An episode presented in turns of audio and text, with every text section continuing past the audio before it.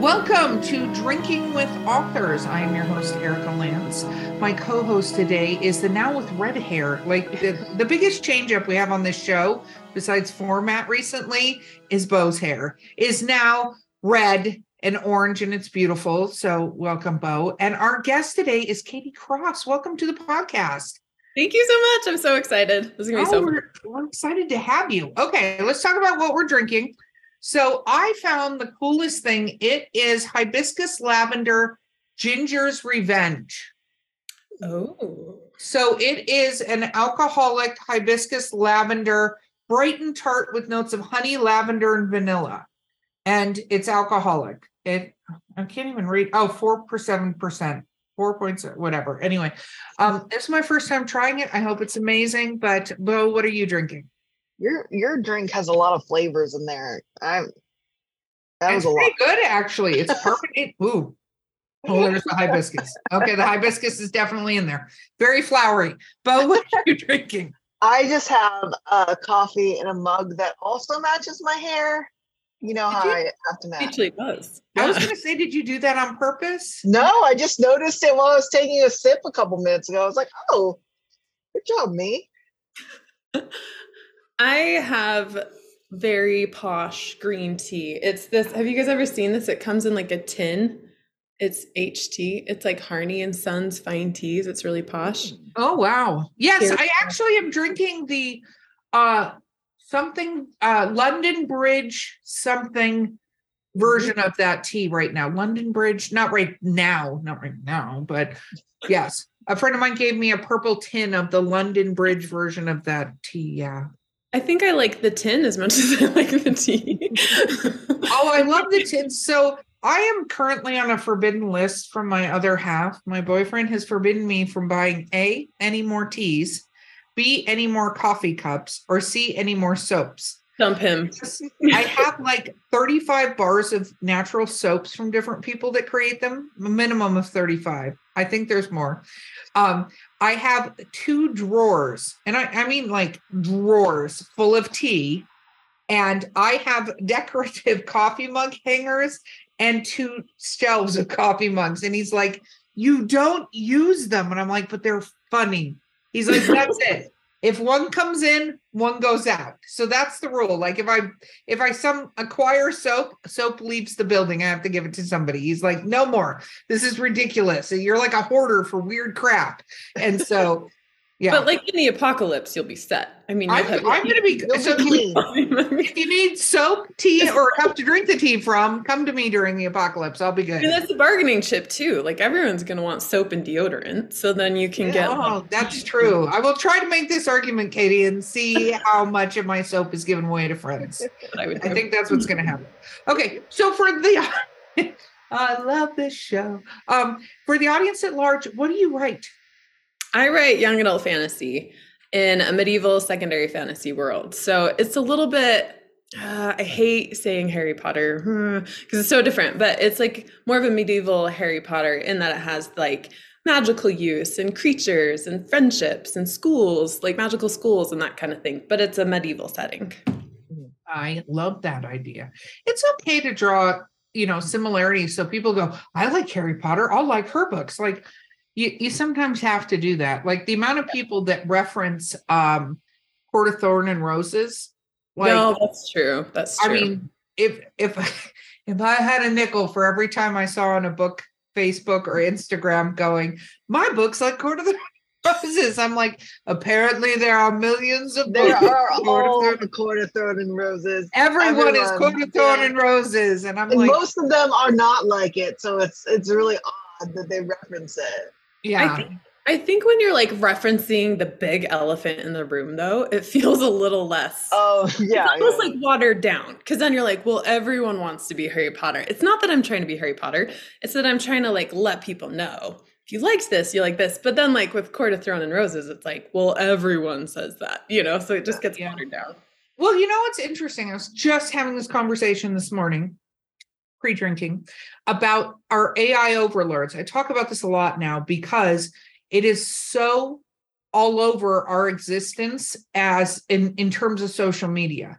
And the mm-hmm. truth is, your your book could be similar that it has a school and similar that it has magic those are two touch points right Yeah. but people um the way the ai overlords look they're not reading your book so if you don't kind of go hey it's like this or like these characters or i would cast this person as it or like there's a few things there that if you don't do that um because they are so prevalent on socials right you link to them and you can jump on what the ai is spreading in the world. If you just keep it by yourself and cocooned you're not going to get out there as much because the ai is thinking for you now as bad as that sounds it is thinking for us on what we want to see.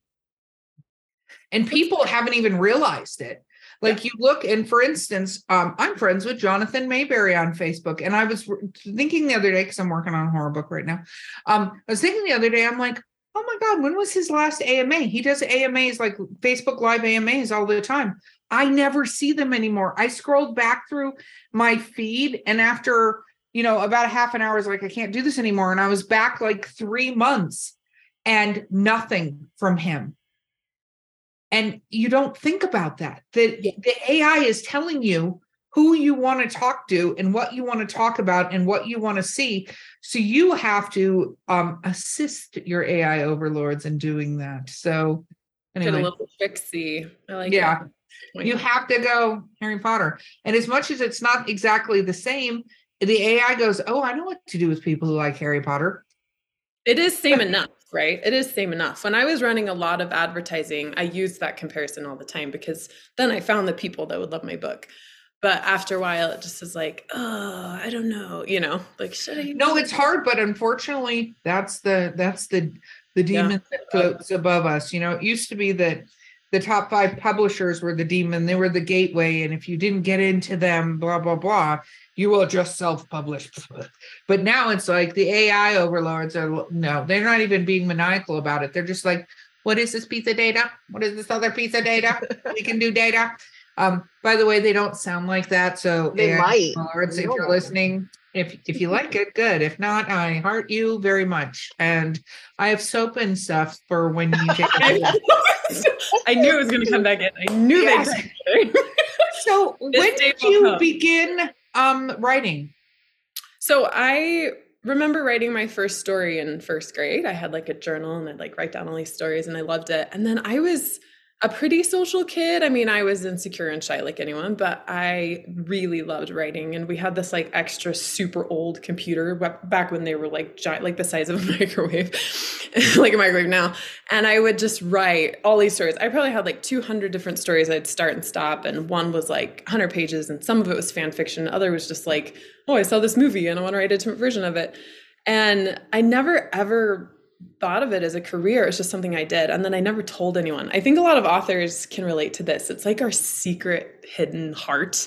Like, oh, no one can read our books. No one can know we do this. I had like imposter syndrome over it. It's I was gonna say that is that is imposter syndrome 101 right there. Yeah. It is like first level imposter syndrome, right? Like there's imposter syndrome at every level. So I went to school and got my nursing degree and I traveled the world and had a great time. And then when I was like 25 or something, I married the army.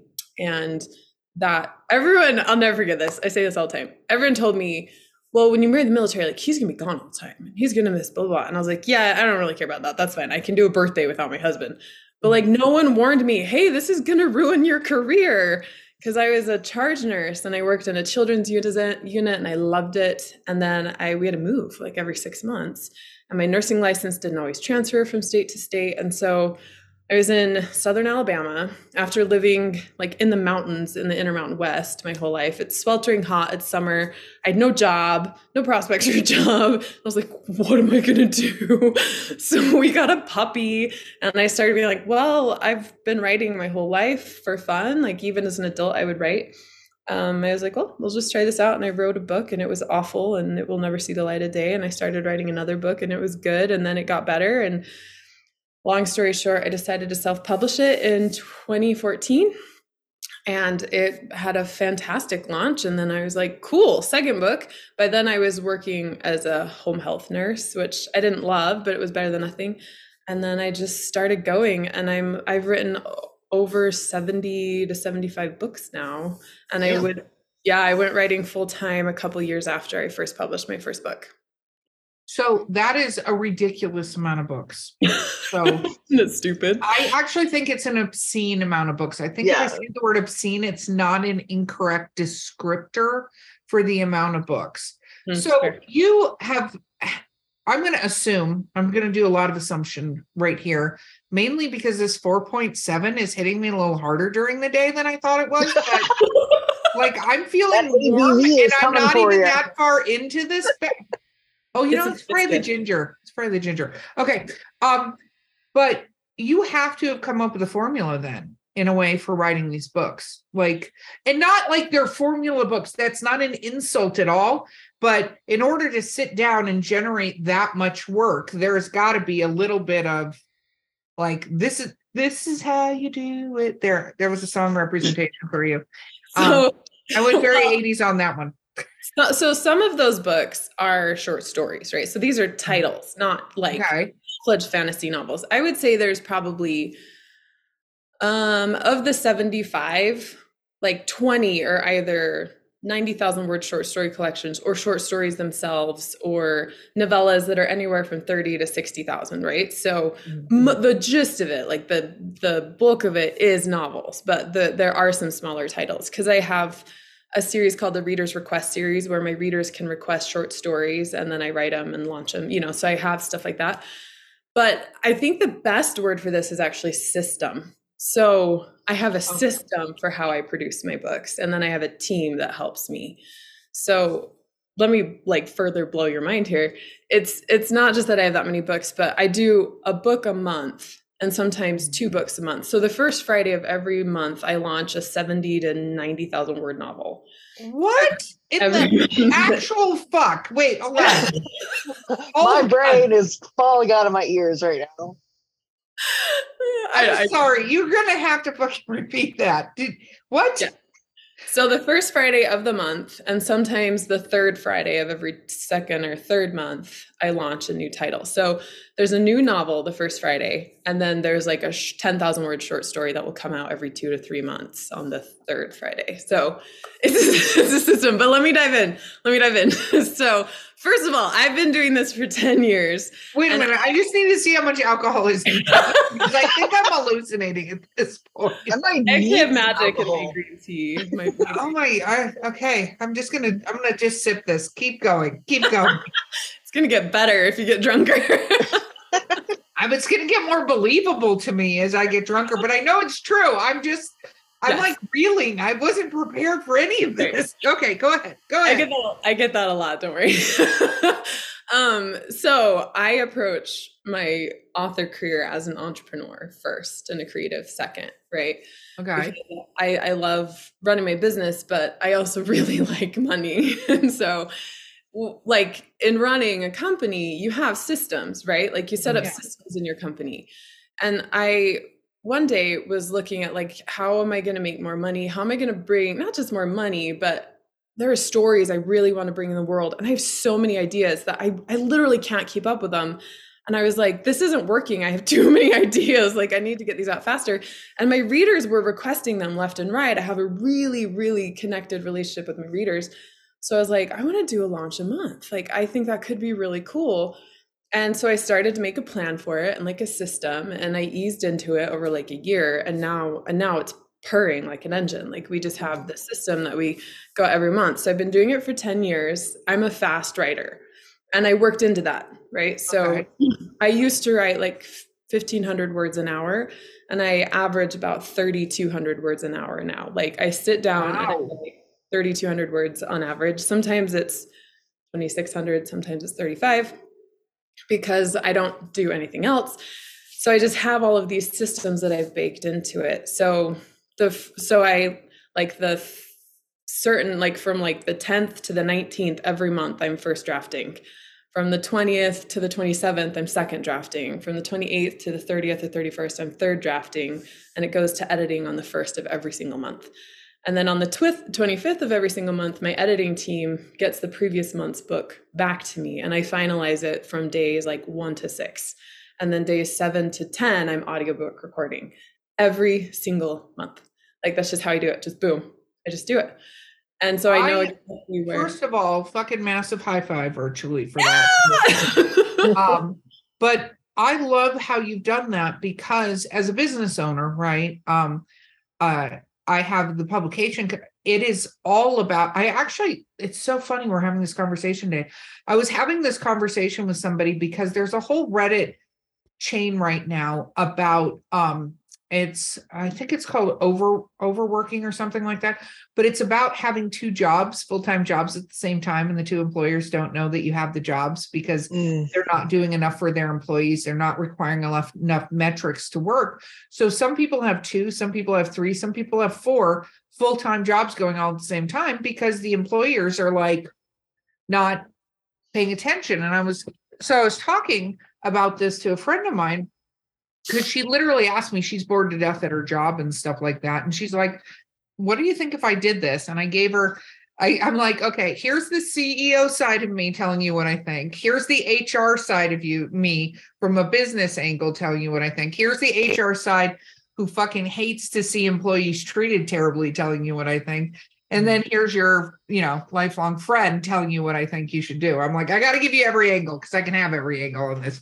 But one of the things i told her is you know when i look at things everything is built on a metrics right? It's built on like if you're paying contractors and stuff you expect them to do x things in x amount of time.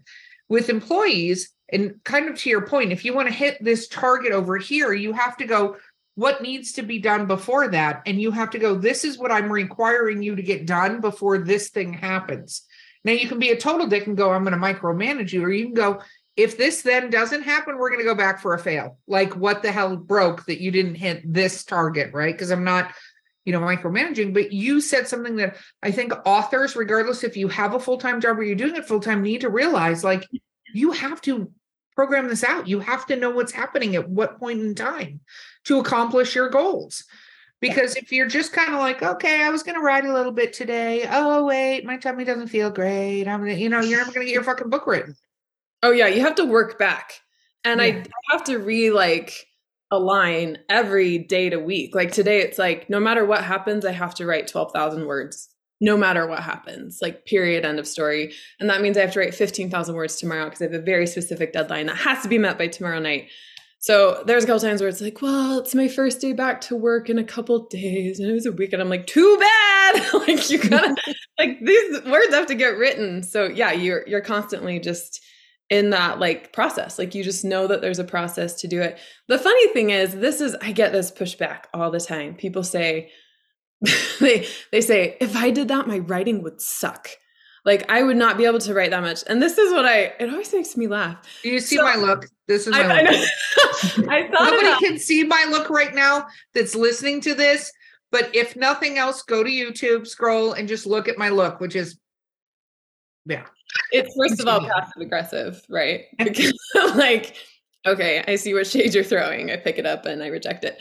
But also I thought about it, it's like, let's put this in like business terms. I like to look at everything in my company as if it were not in publishing, right? So I was like, when I was a nurse, if someone told me you should really take more breaks from nursing because the more you do it, the more you're going to suck at your skill level.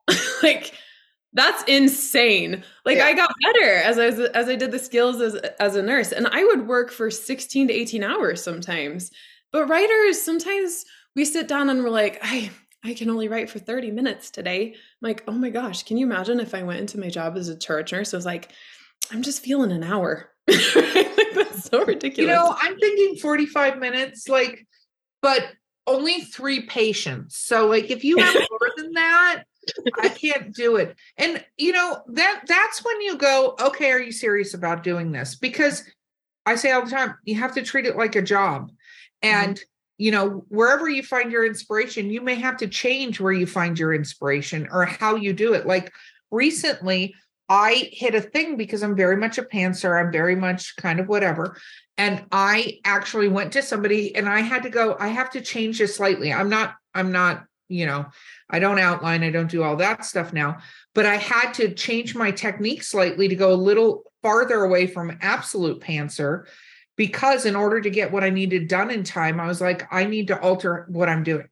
I have to do this because it wasn't ideas to me. It was just organization. And I think you're completely true that you can't approach it. So then if somebody goes, Yeah, I want to take five years to write a book, good, this is an absolute hobby for you. Yeah. Mhm. And that's all it is. Right. And You can't write just because the vibes are good. The vibes are sometimes not going to be good. And you might not want to write, but you still have to do it because you have to get your time in. Well, and I Some think people are like this, like they romanticize the process. I think we should It's change not romantic. like inspiration to energy. yeah. Like I Yeah. think like the muse is garbage. Like no one has time to sit around and wait for the muse. Like just make a decision already. Like just just go and like actually make the decisions and make it happen. And yeah, maybe people think they're looking for inspiration, but maybe they just need to figure out where does my energy come from so that I have that creative energy to do this. But even then, like Bo said, there's days where you just have to do it. like, I I I love that you said that. There are authors right now throwing tomatoes at their phones because, you know, um, but I I I think that's fantastic. So that's so let's talk about so are all of these stories is everything in the same universe or are there different universes? This is a lot of work. So Yeah. So it's all set in the fantasy world of Alcara. So 55 plus books are in Alcara. And then I I was also writing in contemporary romance. It was sort of a fluke and I stopped that a while ago just to focus fully on fantasy because I found I was I could not be wholly successful to my readers and fulfill all my promises the way I wanted by splitting genres. Some people do it beautifully. It just didn't work for me and fantasy is like my true heart's desire. So I focused just on Alcara and publish in that. So right now I'm in the middle of a 10 book series that my readers ask for and then I'll I'll do a couple standalones in Alcara that they're asking for and then I'll move to like this other series that I'm doing. So I just stay in my fantasy world. I no, that's fantastic. So um is a are you you're hundred percent self-published then? Yes. Yes, totally. I never even tried traditional. I looked at the options 10 years ago and I was like, nope, like this one's for me. just because it would have taken too long and I just like mm-hmm. moved too fast. I know that sounds really surprising to all of you. I just moved too fast. Well, with the amount you're you're writing, yeah, I was like, what is what is their deal there? What is their deal? So I think self-publishing was a good fit for me because I love the entrepreneur side of it and I just really love being able to like throw new ideas out and say, "Well, let's try this. Let's try this. What do the readers want? Let's do this." And so we'll just throw we'll throw a Google form out. People tell us exactly what they want us to make and so we'll make that product and lo and behold, lots of people buy it because it's like the product they wanted, you know? And it happens to be I'll write anything in Alcara. So I wouldn't have had that flexibility with traditional publishing. And even though I mm. didn't know I wanted it at the time, I think I, I trusted my instincts enough to know that just wasn't the path for me. And that this is not the path I have is not the path for everyone else. I have a lot of friends who are like, I have no desire to run a business. And I'm like, yeah, that's not a good fit for you. like, Well, it, you're saying that, but this is something that every author needs to know. The moment you publish a book, unless it's a hobby and you think it's cute and you don't give a shit what happens with that book, other than your best friend Sarah buying it, um, then uh, you're running a fucking business. Because it doesn't Yeah. matter how you get published, you're running a fucking business. Yeah. And you have to look at it from that viewpoint. Now, whether or not you want a mega corporation like you've created and stuff, that's that's different. But regardless, it's a business, whether it's a tiny business and or if it's a bigger business. And I'm not saying, you know, publishing house, I'm saying you've become your own publishing house. I was looking at statistics the other day because I'm putting together something and I was looking at what amount of titles some of the like newer, smaller to medium publishers are putting out there, not necessarily the big guys. And there's a couple that had these articles that were like, this person published, you know, 32 books this year, and it was so amazing. Is it Uh-oh. me? Okay. No. I was, I was waiting. I was like, Erika, where are you? She would tell me to keep going. So I want to hear about your typical writing day since you, Wait, I it must be very. back. Oh, is she back? Oh, did I? Oh, No, sorry. I was going on a I was going on a rampage about, you know, publishers that have like 32 titles out and they're getting all these awards for it. And I'm like, you should sneeze and put 32 fucking titles out in a year. What are you fucking kidding me? Like, yeah, what how many authors do you have? Five? What are you working with? It anyway. Um, But I realize I'm sorry, my mountain internet, there's storms up here. I apologize greatly. Um, I would like to take a quick break though, and we'll be right back. Hey, listeners, you know me, Eric Lance. You're just listening to me in the podcast that you have. But guess what? I'm doing something new. Yeah, she's joining me, Mark Muncy, the author of the Eerie, Florida book series in Eerie, Appalachia. And we are hosting a new podcast called Eerie Travels. Woo woo! Eerie Travels, which covers things like ghosts, cryptids, weird stuff, UFOs, men in black, all kinds of fun things that people talk about. And I'm sure you've discussed with friends. Yep, and you can listen to us on your favorite podcast platform of choice or find us at erietravels.com and join in the fun and all the spooky goodness. And of course, Mark, what do we always say? We'll see you on the other side.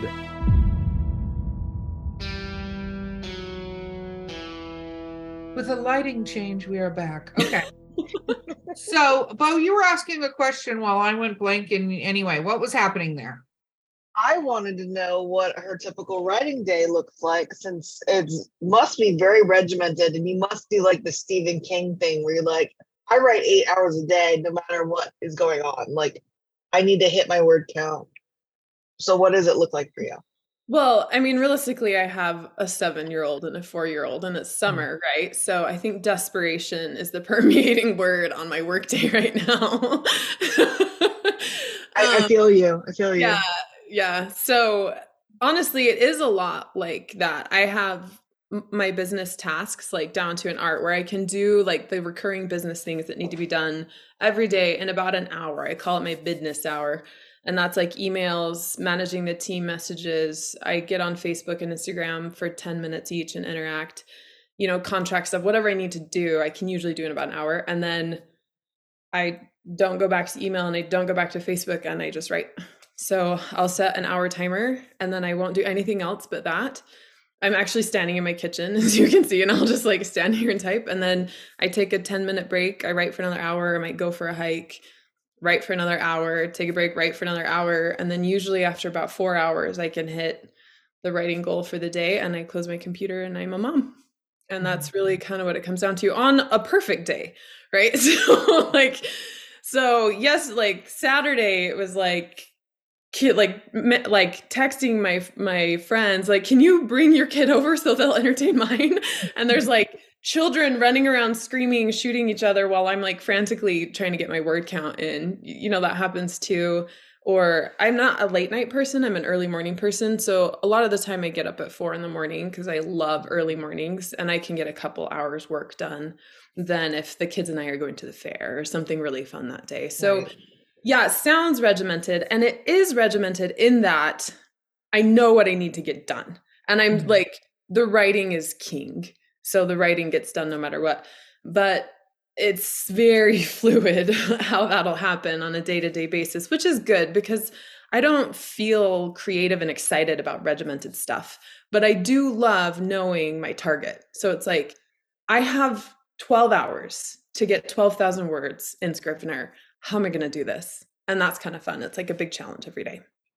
Well, and I, you know, I think that order though can also be kind of calming Mhm. because if you know your target, it's much easier to hit your target, Yes. you know. And I'm quite sure that every word you write isn't perfect. And I'm sure there are days you go back and you're like, what the what, what, what these are just sounds. These aren't even words. Like, what is on this yeah you're like this looks like klingon. What did i write? You know but the fact that you're doing it and getting it done i mean a lot of authors that are very prolific like yourself are talk about that. Like you're gonna you know do words but as long as you go this many and it doesn't have to be the many that you're talking about which is the 3200 you could go i need to write a thousand words per day which to some people might sound like a lot of words.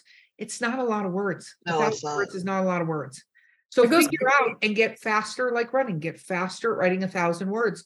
And then if you have your time shortened because you're getting faster at it, then you go, okay, now I'm going to write 1250 words until you get that to a speed. And then like that, I'm sure that's how you ramped up, right? Because you weren't Oh, just yeah. like, I'm writing 3,200 words. Cause you know, that I'm just like, dear God, I can't even do that. But then I, I know people that can, and I'm always thoroughly impressed. And that's why I was like, I need to change my technique because I need to be able to write 3,200 words. How do I do that? Yeah. You well, know? it happens over time, right? Like I've been tracking how many words I write per hour for in a spreadsheet, right? So that I can see, oh, I used to average 2400 and and you know, a high day was 3000 and now a high day is 3700 or high hour. You know, so it's like you can kind of see it evolve over time. And I think part of that is I just started trusting myself because I was doing so much writing. I started trusting myself and I got out of the way of the story. That's the other thing I tell my readers all the time is I was like, I'm just the person that like I'm not in charge here. Alcara is, right? Like my fantasy world is always giving me ideas. There's always stuff coming to me. I was like, I'm just the person that gets out of the way so the story can come out. So the more I write and the more I lean into it, the easier it gets. And so those words just flow more freely because I I trust myself and the stories. So Mm. I think there's a lot of mindset in it. There's just a lot of mindset. I love that. Um, I want to talk a little bit because you talked about fan interaction on stories.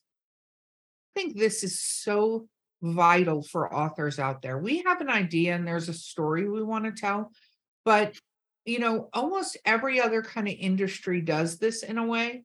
Like the TV industry does this. Get me start on the movie industry because they just keep repeating the same movies. But um, you know, there is a look that you go, what do the fans actually want? And I'm not saying you have to only write what the fans are saying, right? Obviously, right? But if you're like, I want to go this direction, and all of the fans for the most part are going, Can you go this direction with it? And you go, No, screw you, I'm gonna go this direction. I I think the fans are a lot more less committed in a way. Like they'll follow you for a bit down the path you're going, but after a while they'll be like you know there's an there's another train. I'm gonna i'm gonna go on this other thing over here because i just i don't you know i've i've seen the plains of oklahoma. I don't need to go there anymore. I'm good. You know like i think that happens. And is that why you're being so agile? I like using the word agile and you're willing to pivot to change the direction of where you're going based on reader feedback. I think so. I think also I've been very careful to like create and brand my stories in a world I I would never want to leave. I was talking to a producer the other day and he was like, "So you have 55 books, where does this end?" And I was like, "I'm sorry, what?" and he's like, "Well, like when are you going to stop producing books in Alcara?" And I was like, "Why would I stop producing books in Alcara?" He's like, "So we like there's this awkward like pause between us and he was like, "Well, so I realized I was like, look, if like if my readers want me to go outside of Alcara and it's a world that I would be excited to go into, I will. But I mean, we're at least gonna have a hundred books, but I don't see a reason to limit this. And Mhm. it's because I would always want to be in this fantasy world that I created. There's like trees so big the sequoias wouldn't even rank. Like, you know, it's just very magical. And and I've branded my entire company. It's my my brand promise basically is um, epic magic wild places. So anyone that loves big magic and wild places is going to love my books. And that's where i live and that's what i love. So for me it's it's really intuitive to say no matter what you want i'm going to want to write it. And so let's give you what you want so you get the escapism and courage that you need from these books. But also you know i take reader requests and feedback and i say what stories do you want? But they're going to want stories that i've guided them to right? So they're like secondary characters that have like a subtle romance that maybe something's happening, but it's not the whole point of the book. So you don't know what happens. So of course they're like, we want that story. Or I want more on this character. And it's characters that I love too because they love them. So it's not a hardship to then figure out, like, oh, you want more of this, you want more of this, you want more of this. Let's do it. Let's do it together. It's gonna be fun. And then when I actually have them vote, because they'll submit stories to a form, we'll sort through them and then we'll put it up for vote and we pick the ones that are most popular. The only ones i put up are ones i want to write. So i don't like i'm not going to put up a story that i'm like i'm not excited about that. I'm not going to put that up for them to vote on. And there probably is there's never been a story that i haven't wanted to write that readers have asked me for. So i think it's not as scary as it sounds. Well, I, I think because you have the right mindset, it's not as scary as it sounds. Yeah. We talked a lot on this podcast about characters we add in to move a plot along. They're plot moving characters. Like we need this couple to have a romance because it's pivotal to get us to the fairyland of blah, right? Like, and so sometimes I think authors you know and i've been guilty of this too we almost have sort of throwaway characters that we're not invested in because they were there to do an action in the thing that the audience then goes i love that and you're like who like you almost have to do control find to go who the fuck are they talking about right and then you know so i think it's neat though that you take the mindset that I mean, first of all, there is stuff. I don't think every author should just write to the audience. Like, I don't think that should be the case. But you have a fan, you have a number of fans. These are the people that are going to continue buying your book. So, if they like, for instance, your fairy storyline versus your werewolf storyline, right? And that's where the outpour is. And you like your fairies, write your fairies because that's what they want to see. That's not mm-hmm. saying you can't ever write your werewolves, but you know if the fans are like fairies give them the fucking fairies like eh, but yeah. do it well and want to do it because we've seen a lot of authors that have been forced to write stuff because you know whatever and they they they didn't decide something about it that they could love to put themselves into the story and you can oh my god i don't know about you but i can fucking read when an author was not mm-hmm. not interested in writing that yeah. fucking story you can no matter how it. well done it is you can fucking yeah. tell they you didn't want to write it. yeah. Know? So no, so true. Uh, yes, like preach everything you said. okay, Bo, because we're gonna do literary brief soon, I'm gonna let you ask a couple questions because okay. format change. Hashtag format. I want to hear more about your fantasy world, like your favorite things about it. Yeah. So Al- my favorite thing about Alcara is a place called Letum Wood. And that's where there's these giant trees that like sequoia like, but even bigger. And it's it's always a challenge in the medieval world to be like, how do I impart scale without mm-hmm. like say, like without know, saying sequoia trees. Right like you know like how do you impart scale? So it's fun. I mean these trees like their trunks are the widths of houses. Like they're just double houses. They're just huge. And this forest is always has all these creatures. There's forest dragons. There's there's some witches. Sometimes it's it has like its own magic. It's very alive. It's also very nefarious. There's trolls and a creature i made it named beluas and because my big theme is always um, epic magic wild places, we have like a lot of wild places like that that take on like magical characteristics. But I think Letum Wood is my favorite because it holds the forest dragons and all of the favorite characters that kind of start mm-hmm. this story. And it, for me, is like this breeding ground of possibility. Like, what else can come out of Letum Wood, right? Like, what can we put in there? Like, what does it look like? And I live in the mountains in Montana. I'm really like an outdoor we're just an outdoorsy people and so i feel like i'm just constantly fueling my desire to write and live in alcara by the environment i live in here and a lot of it is the mm. forest like i just i love to trail run my husband and i do a lot of hiking and trail running and outdoor stuff with our kids and that just keeps Letum Wood alive for me in a really visceral well way. So when I think of Alcara, I really think of Letum Wood and how much I love it, even though it's a small part of many kingdoms in the world. Why did you choose YA? What drew you to that? I don't know. I think it chose me. Like the story just kind of came, right? It's about mm-hmm. my first book that I wrote where, that started Alcara was Bianca Monroe. She's 16, she's inherited a curse and she's fighting for her life against the head witch of Miss Mabel School for Girls. That's my flagship story. It's my most popular. And I think there's something in that shift of life around that mm-hmm. like you know you're aging out of teenage you're into adulthood you don't really know anything yet i think that's just rife for magic mm-hmm. and plots and just so many things happening and so many people love that so i think i was just really naturally drawn there and i've just stayed there because it's that's what my audience loves it's what i love and you know we kind of venture back and forth like i have characters mm-hmm. that are in their 50s i have characters that are younger i have you know like lots of different things but keeping that transitional life feel, that young adult feel has just felt really natural. How are you keeping time in your universe? Because um people age, so that's a thing. And I love what you said about not knowing things, but teenagers do think they know everything. And it's not a slight at teenagers. I've had them, I've worked with them. There is definitely like a certainty that comes with a teenager that you don't necessarily have with an adult all the time. And it can be the same human you're meeting later in life, but as a teenager, they had a certainty, whether yep. it was accurate or not, of what they know. So, how do you keep time though? So I decided to keep Alcara on a similar seasonal calendar like is here. So it's a year. I mean, if we're talking actual time, it's a year. We do like first, second, third month of winter, first, second, third month of spring.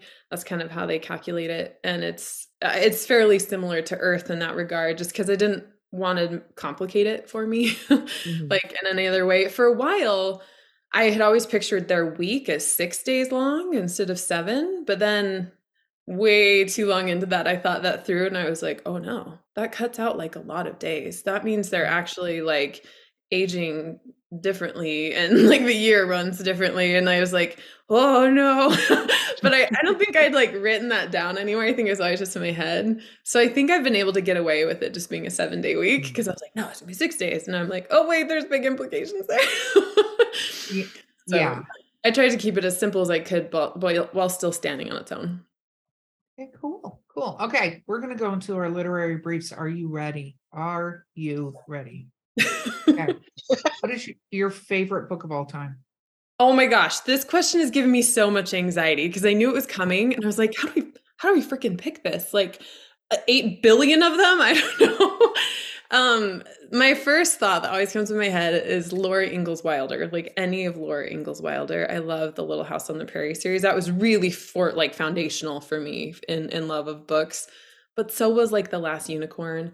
And I'm reading Earthsea by Ursula K. Le Guin, and I'm pretty much obsessed with that. And I just finished Book of a Thousand Days by Shannon Hale. So I don't know, like all of them. no, and I think we all have a lot of favorites. I always look and go like I have a ton of favorites, but I go, what is what is a book I always go back to?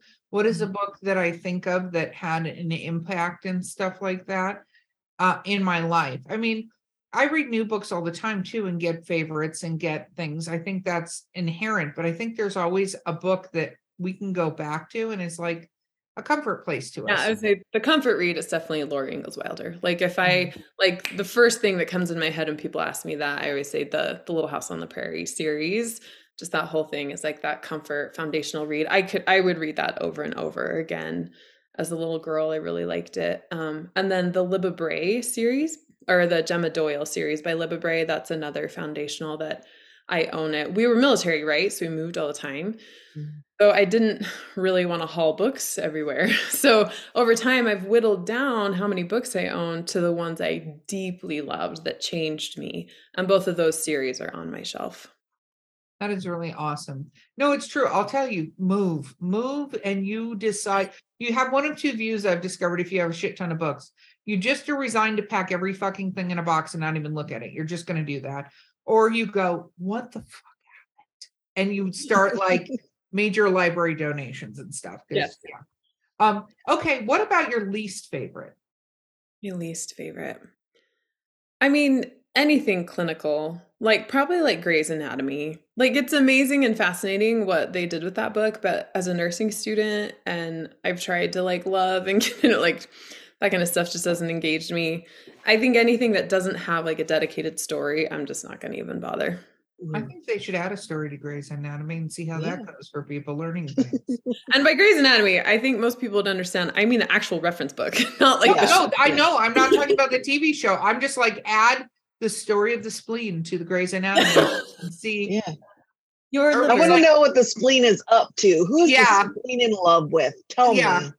Who's the spleen like romantically involved with, and what's the twist? I want an enemies to lovers. So is it with the liver? Yes. Like, what is happening there? I think the liver and the bile duct have something going on. Maybe the spleen. Oh yeah, for sure. Yeah, yeah. No, that that's true. Okay, Bo. What's your favorite genre that isn't fantasy? Um, probably romance. Mm-hmm. I do love a good romance. There's something sweeping about it, you know, like getting but it it can be like sticky sweet romance. Like it's got to have a little grit in it. Mm-hmm. So not hometown, huh? I don't know. I just went on a rant about this on Facebook. I like to read like I like popcorn romance. It's just like easy and I can put an audiobook on and not think. But it kills me when people represent mountain romances as if they're all in Texas. like, like like I live in the Montana mountains. I grew up in Idaho. I've lived in Colorado. Like and I have property in Wyoming. So it's like I, I know the mountains, and we don't say y'all, and we don't have a twang.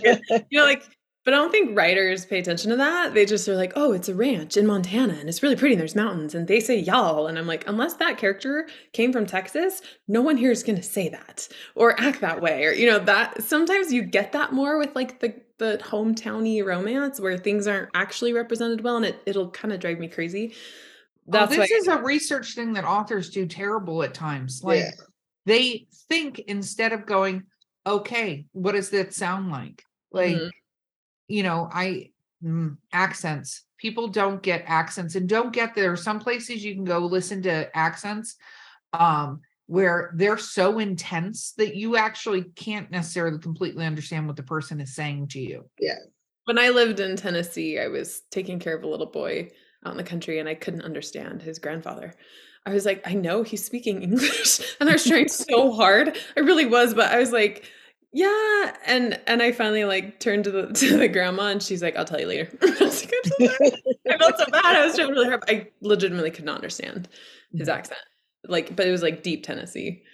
Um, no, it happens, and I think people should research it because that throws you out of the story. It, it, I, it's a pet peeve I have, but I also feel it makes it so your story's not going to be remembered if it's too cookie cutter. Because, yeah, yeah, like how many audiobooks, romance audiobooks, can you sit and go, oh, well, no, this one was perfect and this one is perfect versus like, uh, I, I asked somebody one time, like, what was their favorite they've listened to recently, and they're like, oh, let me look, and I'm like you don't even remember the fucking titles of the books, do you? I'm not yeah. saying it wasn't enjoyable. You're not like invested in that author or that series because you're just like, I don't know, it's a raccoon doctor in Montana. It was something like that. Moving on. Like it, you know, I think they were that. Like you don't even remember like what their job was completely. You're just like, ah, oh, there's I don't know. I'm quite sure there was a cafe with coffee because there always is in every single fucking one of those books. So yeah. that's true.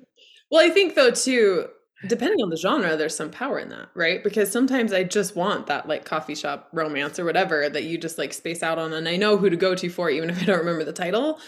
Um, but less and less I look for that. You know, I kind of look outside that more now. No, that's true. Okay, Bo, go ahead. Favorite book to movie adaptation? Right now, it's been The Witcher, but that's not really. I mean, it's a show. It's not really a movie. I no, I've, no, that counts. That yeah, totally counts. counts. counts. That's going to change in season four, but that counts. I really liked what they did there um, with The Witcher. I I think it's just really beautifully done too, and I like what they've done with some of the monsters, even though things are things are different in the show than in the book, which is okay because sometimes shows can actually make books better or storylines better. I liked that one, and then The Last Kingdom. I really that was a challenging one that I studied on purpose because that's a first person point of view book put into this show that has multiple POVs, which it needs, right? Because you need to kind of know what's going on from the different characters that you don't see from Uhtred's point of view.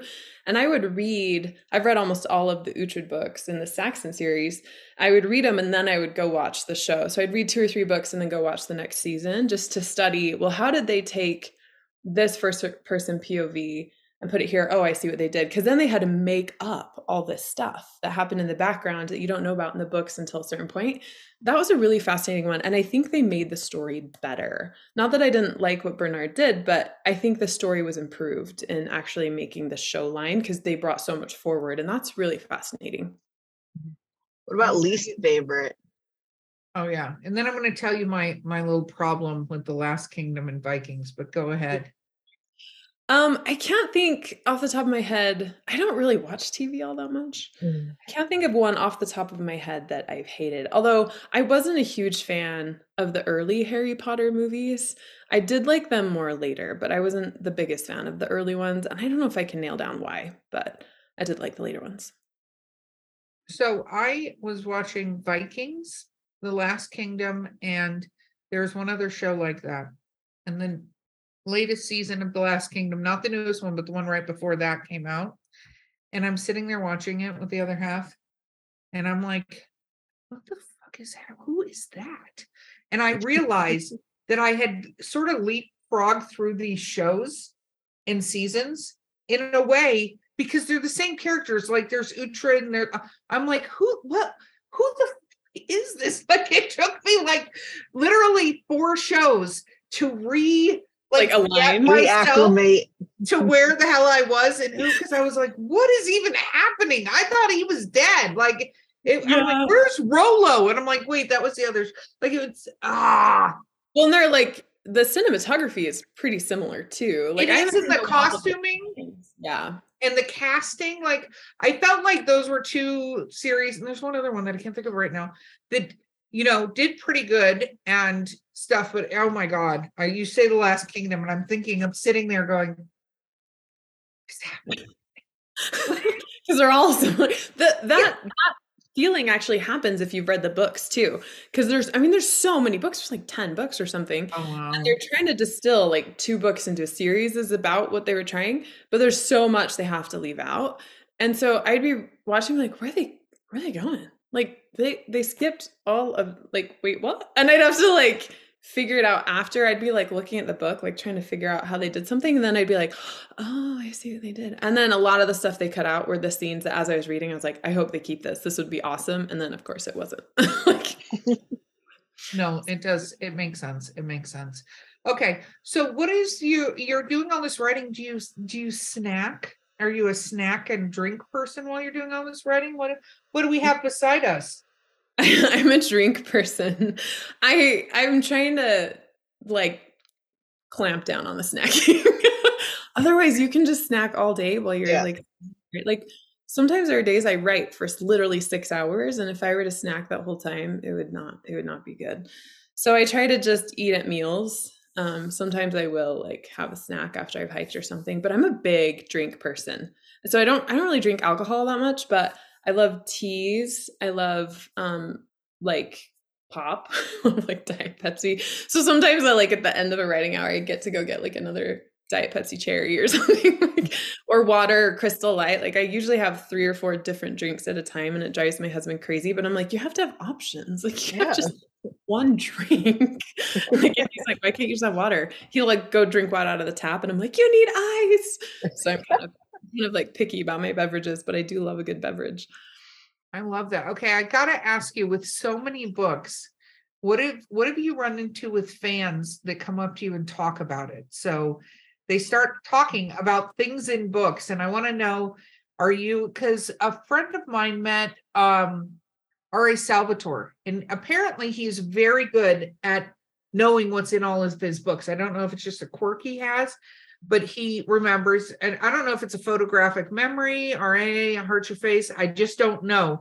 But she was really surprised because she was listening to people in line before her talking about things going all the way back in his series, and he was very, very familiar and could eloquently talk about it. Where there's a lot of times I myself, people on this show, people come up and start talking about it, and we're like, yeah, I must Yeah. have done that. Yeah.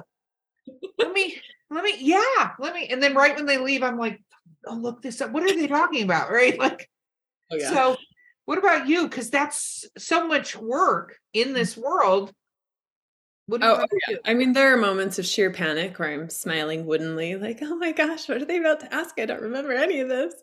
Um, there, I think right now I'm bridging two series. So I had the Dragon Master trilogy and the Network series, and there's like hundred years between the two, and my readers wanted those hundred years covered, so I have a ten book series. And I'm so in the world because now I'm trying to make sure that I'm I've I'm setting up for the Network series so that it's really seamless but that everything that was done in the Dragon Master trilogy is also covered and answered. So I have to like just be in the world so much that it's pretty fresh in my mind. But there's another series after the network series called the Network Saga where someone was messaging me questions and I was like, oh my gosh, I do not remember this at all. And I have to go into like Vellum and just do a search and like I'll just type in some keywords what they said and I'll have to like remind myself.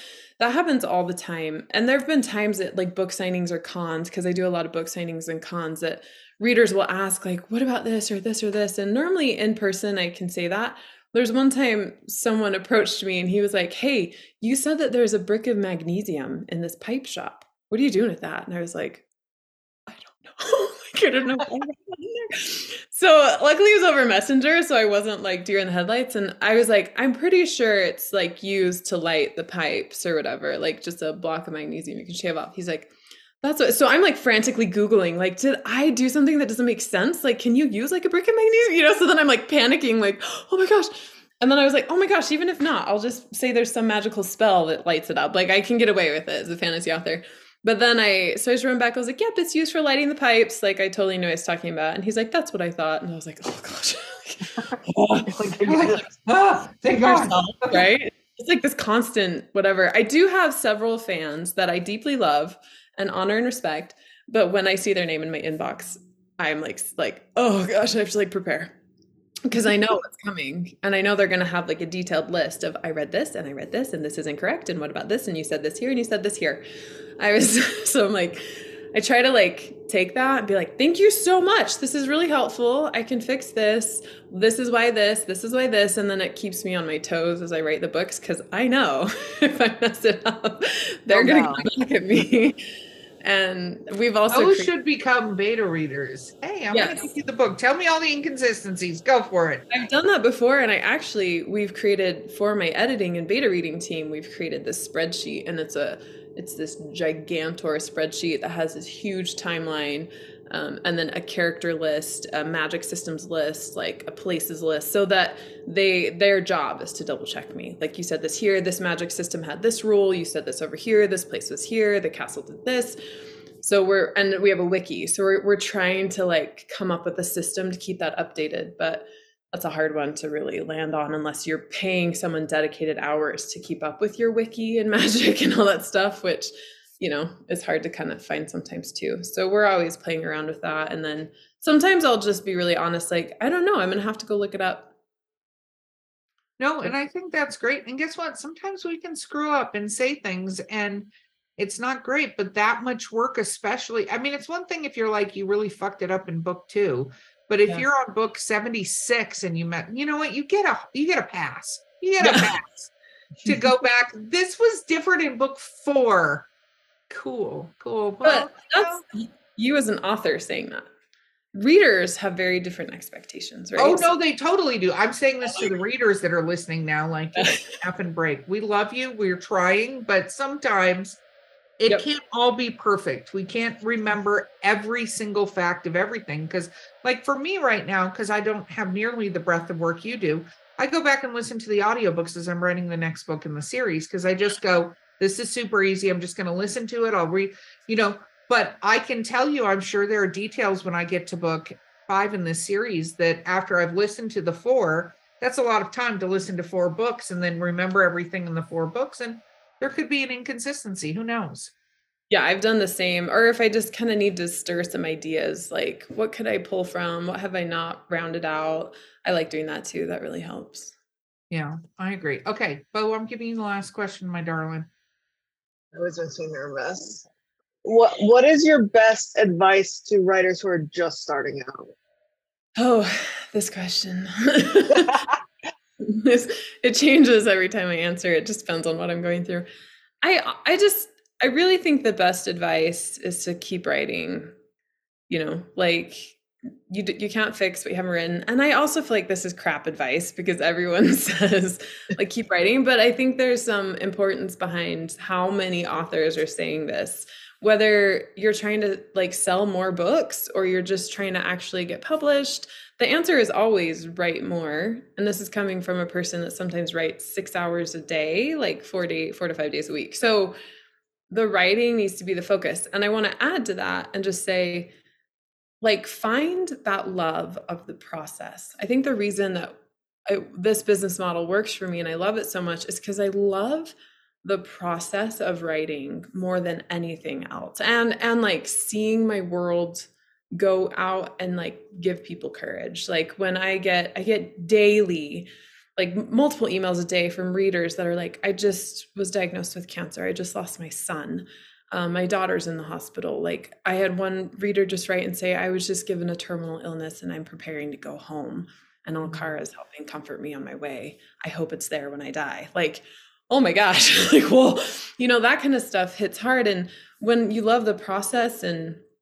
and the results from this the writing is easy because you just want to get into that first draft or you want to edit and make the book beautiful or you want to narrate and bring it to life a different way like when you can really focus on loving the process and not obsessing over sales or doing the next advertising thing or anything like that, you're going to be so far above everyone that's getting distracted by fixing or cleaning out their fridge, right? Like whatever whatever it is, like love the process and then just write more and and find a way to do that. That makes sense. 1000%. Okay.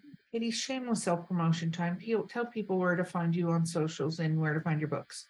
Yeah, so katiecrossbooks.com is the best place to find me. There's a little box up there. You can put your email in and get the the ebook. My first book, Flame. It's the first book in the Dragon Master trilogy. It's the best way to get into Alikara. You can start at Flame and just kind of zip through what I have one at a time. You can get it free, check it out. There's also a free audiobook if you want that too, whether you like ebook or audio. And then at the top, there's a reading order list that will take you one at a time in the list that my readers have recommended you read it in. So they're like a little bit out of order because they've requested things at different times. That's really the best way to get into Alikara and just read through. And on my website, it's all discounted from the retailers, and you actually can earn points. I call it Delta Sky Miles, but for books. So every single purchase, you like accrue points, and then you get to do that for cash back or like a percentage off, or if you refer. So you can like start making more money for books from the beginning, which is really fun. And then I'm on all the retailers, but you don't get as great a price or the point, the Sky Miles for books um, that way. And then I'm on Instagram, it's at K Cross Writing, or on Facebook. I have a group there called The Witchery. It's really fun if you want to come into The Witchery. Those are the best places to find me. And we have a lot of like ravenous Facebook, like fantasy readers. So we are your people. If you love epic magic and wild places, you should come check us out. Wonderful. You have been so fantastic to have on the show. Thank you so much for being here. It was my pleasure. Thank you for having me. We had so much fun. Absolutely. Absolutely. Okay, guys. This has been Drinking with Authors. I've been your host, Erika Lance. Don't forget to like, subscribe, comment, review. We'd love to hear feedback. My amazing co host has been Bo Lake with her flame on hair today. And our guest has been Katie Cross, and we'll see you guys next time.